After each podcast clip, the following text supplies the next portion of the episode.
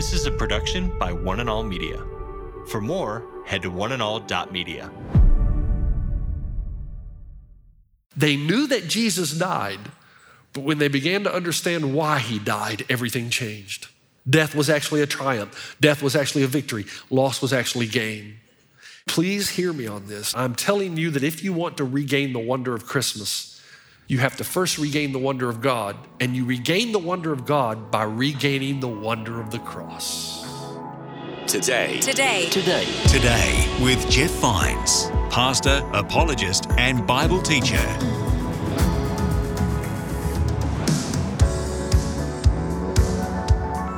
Hey there, welcome to Today with Jeff Vines.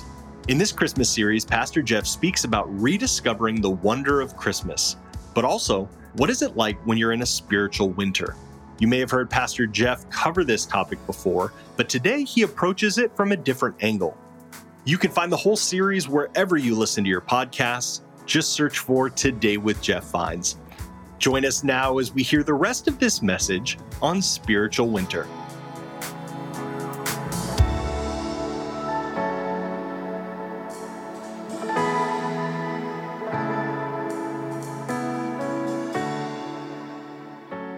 Please listen. This is our story. Do we stay or do we go? Do we stop believing? Do we disengage? Or do we remain committed and faithful when there seems to be no movement? You know, it's easy to remain faithful when everything's going well.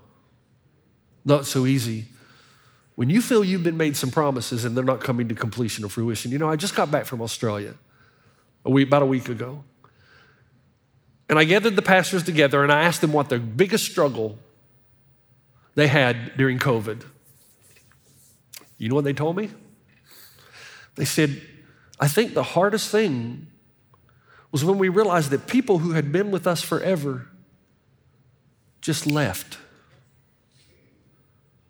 I said, Well, what do you mean? Left churches? Left some? No, just left God.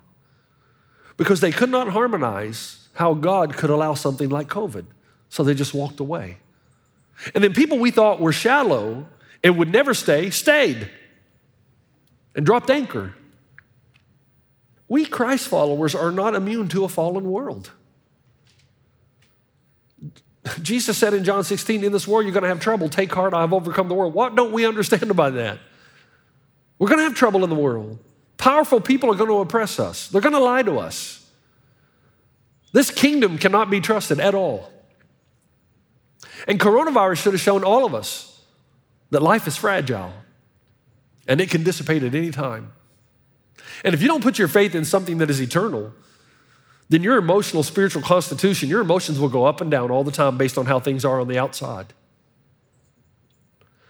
Jesus said, Remember what I told you, John 15, 20, a servant is not greater than his master. If they persecuted me, they'll persecute you also. Philippians 3:19, but our citizenship is in heaven, and we eagerly await a savior from there, the Lord Jesus Christ, who by the power that enables him to bring everything under his control will transform our lowly bodies so that they will be like his glorious body. I don't know how much more clear Jesus could have been. This is a fallen world. You and I live in a place where we do horrific things to each other, where powerful people oppress the weak, where those with resources tend to take as much as they can, and it's never enough. But we shouldn't be surprised. 1 John 5 19, we're told that we are children of God, but the whole world lies under the sway of the evil one. There's a mastermind at work.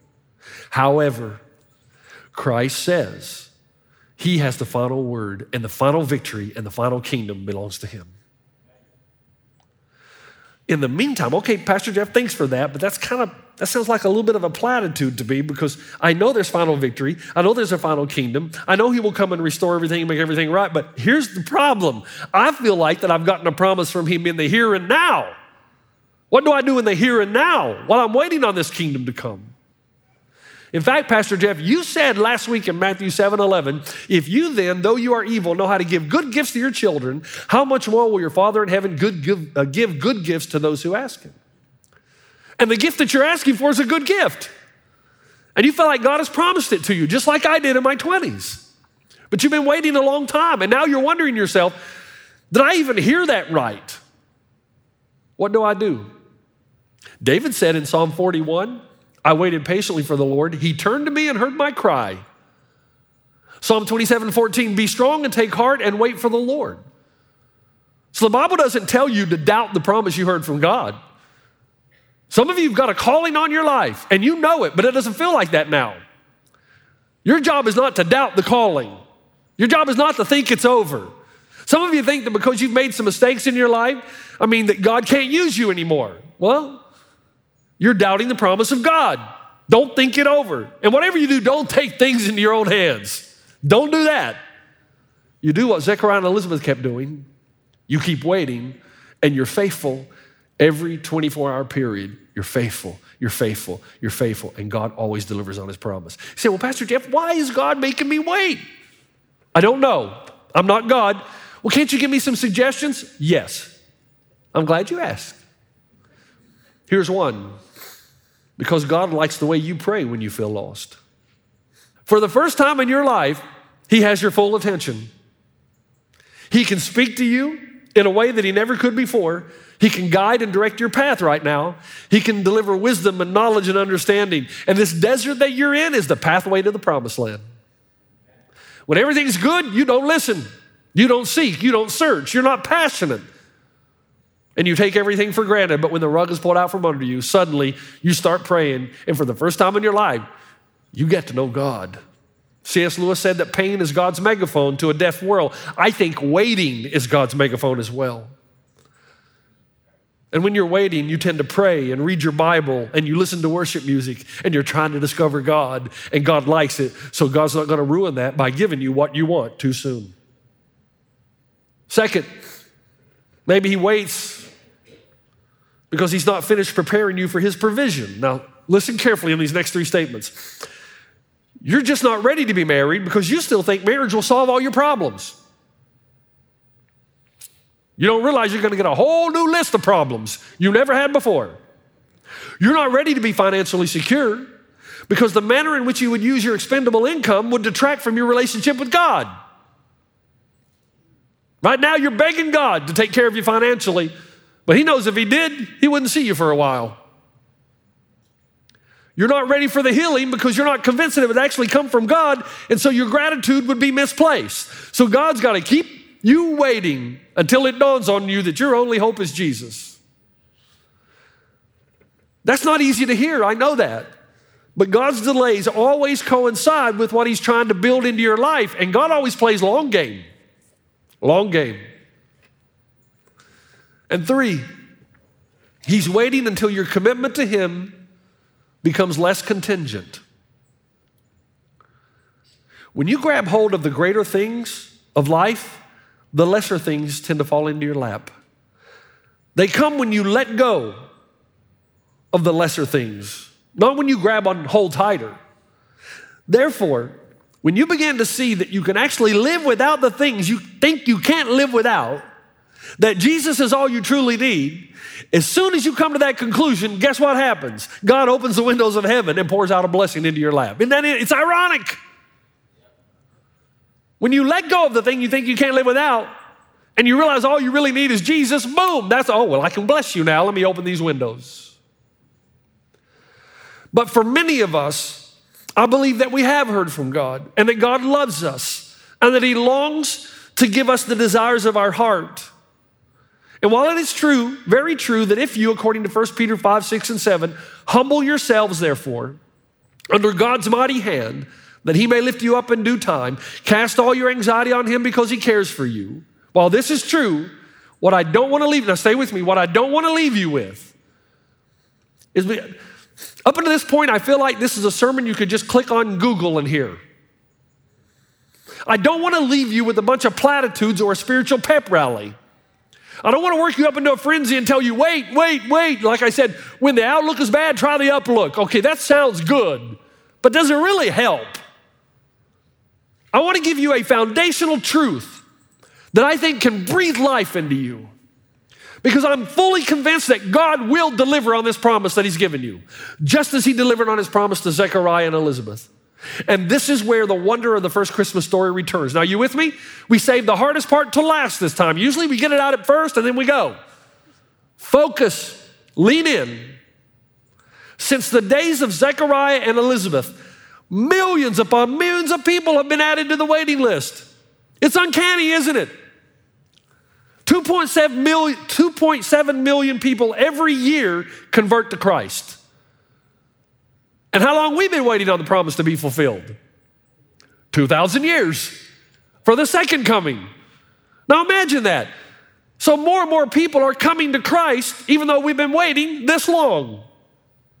Millions of people die every day waiting for the king's return. Millions change the way they're living and embrace a Messiah who promised he would return 2,000 years ago and still has not returned. How can that be? What is it that draws so many since it's been so long? You with me still? Think about the founders of every other major world religion Moses, Buddha, Muhammad, Confucius. You know they all have in common? They overcame their enemies. They lived long lives, relatively speaking. They were full of years when they died. And when they died, they were considered successful. Moses died full of years, the Bible tells us, although he didn't get into the promised land, he did lead a successful campaign of his people into the promised land. Confucius died in his 70s, surrounded by his disciples, honored in his hometown. Buddha was 80 years old when he died. He was described as dying in complete serenity. Muhammad died full of years, presiding over a united Arabia, a successful conquest. In each case, they overcame their enemies, even though they were persecuted, imprisoned, exiled. They overcame, and the result is they're considered successful. Now, then you have an entirely different group of people. Stay with me now. An entirely different group of people, hundreds and hundreds of them that you've never heard of. There were hundreds and hundreds of other people who claimed to be Messiah. You know that, right? But there's hundreds of them that you'll never hear about because they were crushed, killed, annihilated, and defeated by their enemies. They were unsuccessful. Think of a few examples we have in modern times. David Koresh and the Branch Davidians. You remember Waco, Texas? Waco, Waco? Do you remember Jim Jones? Anybody in the Jonesites in Guyana? And Jim Jones, if I remember right, committed suicide, but only because he didn't want somebody else to take his own life. He claimed to be a Messiah to bring a new kingdom. We only know about these because they occurred in our time, but there were thousands of others that we'll never know. In fact, I'll bet you there are people in the audience, even right now in this generation, that don't know who Jim Jones is and don't know who David Koresh is. Why? Common sense. If you're defeated, you lose. Let me read you something that comes out of the Jewish Encyclopedia for the reason that the Jews historically reject Jesus as Messiah. Here's what it says Jesus cried out, My God, my God, why have you forsaken me? The final utterance was, in all its implications itself, a disproof of the exaggerated claims made for Jesus after his death by his disciples. No real Messiah could suffer such a death. It is an impossible article of belief that detracts from God's sovereignty and absolute otherness. Now, what are they saying? Hey, if you're from God, you win. You win. You don't lose. That's common sense, not particular, by the way, to the Jewish faith. You die, you lose. So, how could Jesus be the Messiah? He dies an ignominious death, a premature death. He's defeated. How can he usher in any new kingdom? Someone who dies at the hands of his enemies is a sign of weakness. So, you and I never hear the names of the Messiahs that were claimed Messiahs. Hundreds and hundreds over the course of history, and you'll never hear their names. Their kingdom were these tiny little sects, their kingdoms were these tiny little sects that often fade away. Their leaders are marginalized, their followers killed. While the major, or the founders rather, of major world religions defeated their enemies and lived long lives, except for one Jesus Christ. Why? Why is he the exception? Because something uncommon happened to Jesus and his disciples that overcame the common sins.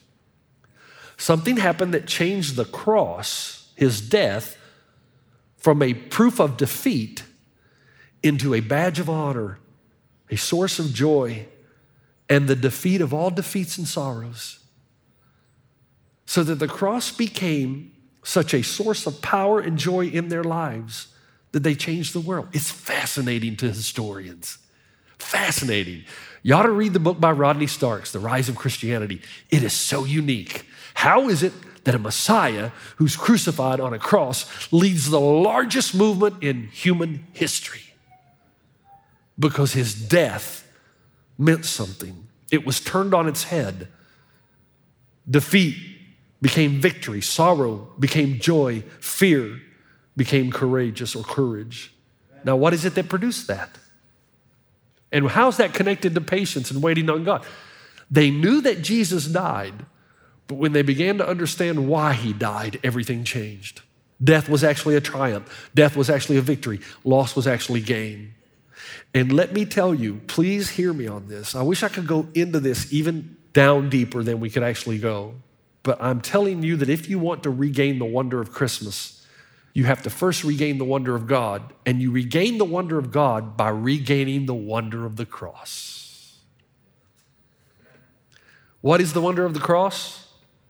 When all seems lost, victories are being won. The greatest stories are written not in summer, but in winter. And anybody who's been a Christ follower for any length of time knows what God does in the midst of spiritual winter prepares you for the greatest victories of living. If God seems to be unconscionably delaying, it's because there's some massive crucial factor that you simply do not know. There is a story that He's writing into your life so that it becomes fantastic. In Galatians 4, remember what Paul said? But when the fullness of time was come, God sent forth his Son, made of a woman, made under the law, to redeem them that were under the law, that we might receive the adoption of sons. What's he saying? You realize when Jesus came, God had been silent for 400 years for the people of Israel. 400 years. And when God is silent, what happens? Those who truly are seeking God seek Him with a greater passion. Absence makes the heart grow fonder is not untrue. So in the cross, we see that pain is redemptive. That God sometimes sends us into the spiritual desert.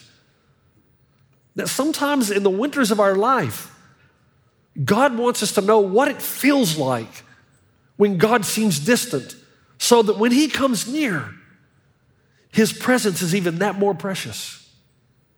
And sometimes we won't start thinking in the appropriate terms where God and the world and our lives are concerned until something like coronavirus happens. Even in the coronavirus, God writes a story. God is moving, I believe, our nation and the world to repentance. That if you put your hope and trust in what is temporary, it's only a matter of time before it's all destroyed. You must, if you want stability, if you want hupomone, endurance, waiting power, then your faith and trust has to be in something beyond yourself. The research that's being done now is quite amazing. Let me give you one example. There's a place called everystudent.com. Everystudent.com. This is one of quite a few websites. During coronavirus, 56 million students visited the site to learn about Jesus. Before coronavirus, hit and miss. During coronavirus, 56 million students. We're only talking about students. There are other uh, research data on adults, young kids, whatever, but just students.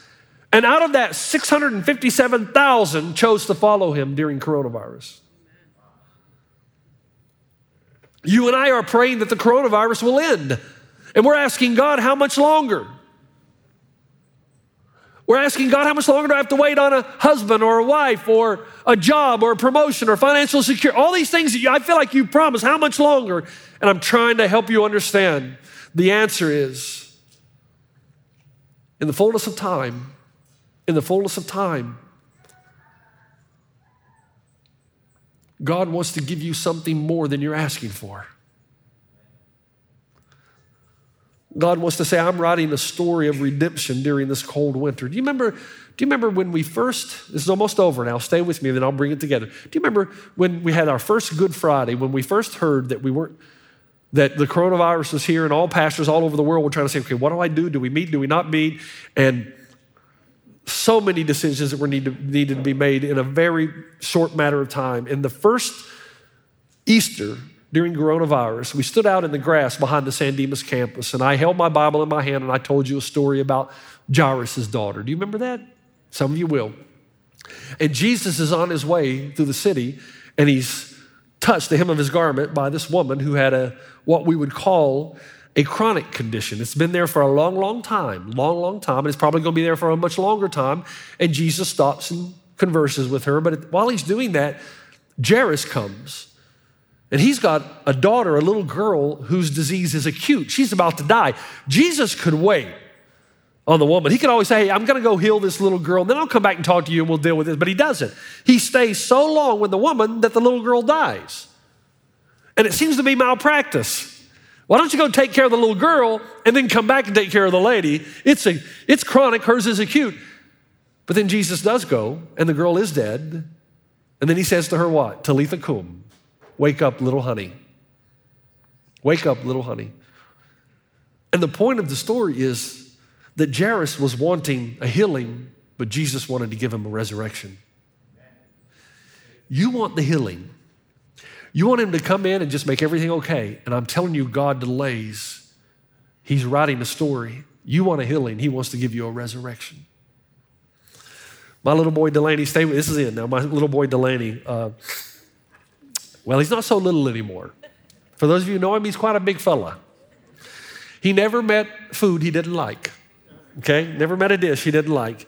And when he was like, uh, I don't know, I guess he would have been eight or nine years old, we were visiting in Cincinnati. We were furloughed from our work in New Zealand.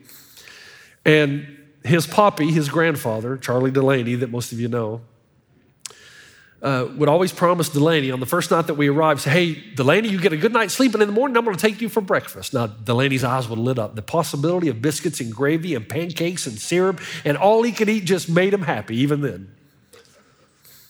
Uh, Unfortunately, he had a hard time waiting and sleeping the night before, so Charlie would always tell us that Delaney would come in his bedroom, make his way up the stairs, knew where Charlie slept, and would tap him on the shoulder around 4:30 and say, "Is it time yet? Is it time yet?" And Charlie would always wake up and say, "Okay, it's not time yet, but why don't you go take a shower? And by the time you get yourself ready, the breakfast place will be open at 5:30, and I'll take you." Can I tell you something? Because of the character of Delaney's grandpa, who, if you know him, impeccable character, Delaney never doubted that breakfast would come. And I'm telling you that God's character is impeccable and his goodness is unparalleled. And if you will wait, if you will wait, in his time, in his way, even though you're tired and weary right now, one day you will stand up and walk, and then you will run, and then you will fly, and then you will soar. For Isaiah tells us that those who hope in the Lord will renew their strength. They will soar on wings like eagles. They will run and not grow weary. They will walk and not be faint. Father, we are so grateful that, you are large and in charge and we are not. And I pray for my brothers and sisters who have been waiting for so long for the promise to be fulfilled. I pray that they would take comfort by this incredible Christmas story. And that whatever it is they're waiting for, whatever they feel like they've been promised, whatever it is they believe they can't live without, I pray that you'd give them the courage and the insight to just wait, to trust, not to take matters in their own hands, but to trust and to look and to obey and to seek and to not give up pursuing you every day of their lives, for in that pursuit, they will discover that you want to give us something far greater than that which we're asking for. And when we accept that, and when we let go of the thing that we think we can't live without and realize that Jesus is all we need, suddenly the windows of heaven open. You've been listening to Today with Jeff Vines. Next time, we'll bring you a new message from Pastor Jeff. You can listen to more messages like this. Just search for Today with Jeff Vines wherever you listen to podcasts.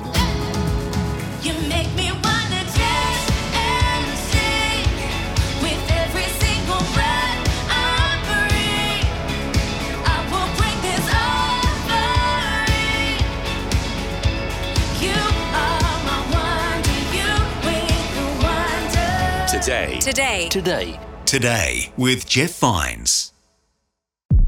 This is a production by One and All Media. For more, head to oneandall.media.